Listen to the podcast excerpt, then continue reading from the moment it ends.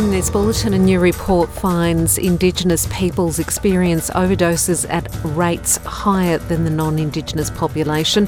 Australian Emergency Forces depart for Turkey to provide earthquake support. And in sport, Australian football star Samantha Kerr leaves her mark on English League football. Hello from the SBS Newsroom. I'm Peggy Giakoumelos.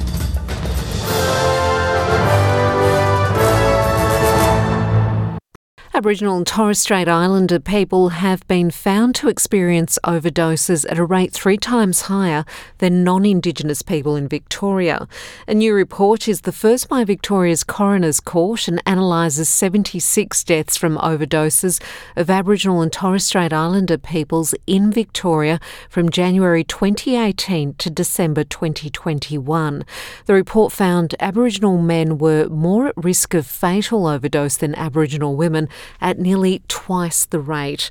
It also found that while most fatal overdoses occurred in metropolitan Melbourne, the proportion of fatal overdoses in regional Victoria was substantially higher in Aboriginal and Torres Strait Islander peoples than non Indigenous people. Australia is sending aid overseas as the death toll continues to rise in Turkey and Syria following the catastrophic earthquake earlier this week. This comes as Australian man Can Pahali is confirmed dead on Thursday, and three Australians are still missing following the disaster. Deputy Prime Minister Richard Marles says sending help is necessary as both countries struggle to recover thousands of bodies covered in rubble and dust. I think every Australian has been moved by what they have seen uh, on their TV screens play out in Turkey and Syria. This is a horrific event, and I think our hearts are in our mouths about where this death toll is now going to go. This morning, um, a C 17 will be leaving from RAAF Base Richmond with a team of 72 urban search and rescuers who will make a real difference when they get onto the ground. The death toll has climbed to over 21,000 people after the crippling 7.8 magnitude earthquake struck both countries. The debate surrounding the referendum for the Indigenous voice to Parliament has flared again as some argue it's a risk to reconciliation.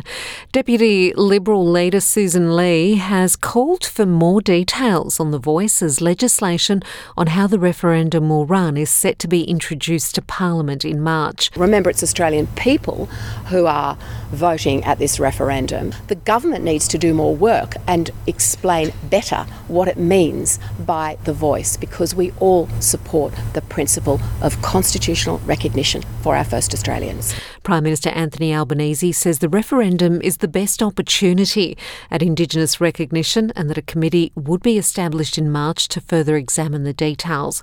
The referendum is due to be held in the second half of this year to enshrine the Indigenous voice to Parliament in the Constitution.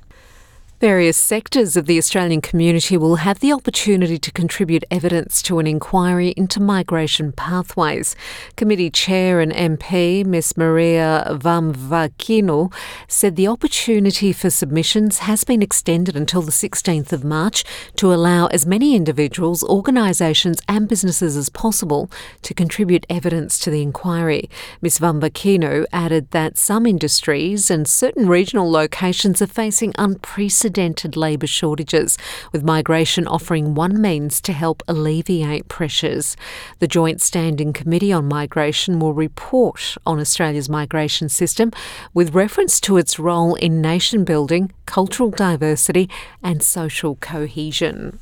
Severe storms have battered many parts of New South Wales with intense rain in Sydney and Wollongong, sparking flash flooding and landslides.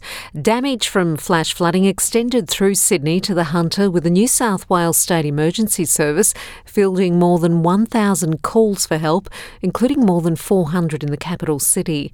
Senior meteorologist Jonathan How has told Channel 9 more wild weather is expected for many parts along the coast of New South Wales. It has been absolutely wild 24 to 48 hours, not just in Sydney, but also the central coast and down towards the Illawarra, with severe thunderstorms producing heavy to intense rainfall yesterday. So we saw another 50 to 100 millimetres right across the coastal areas, but we saw particularly heavy falls around the central coast between Gosford and Terrigal of more than 100 millimetres, of course, leading to quite a bit of flash flooding and disruption. There is still a bit of moisture in the air today, so Sydney can expect a couple of showers, and there is also a chance of severe thunderstorms again again in Sydney. We won't see as heavy rainfall as yesterday, but today's storms could produce large hail as well as damaging winds.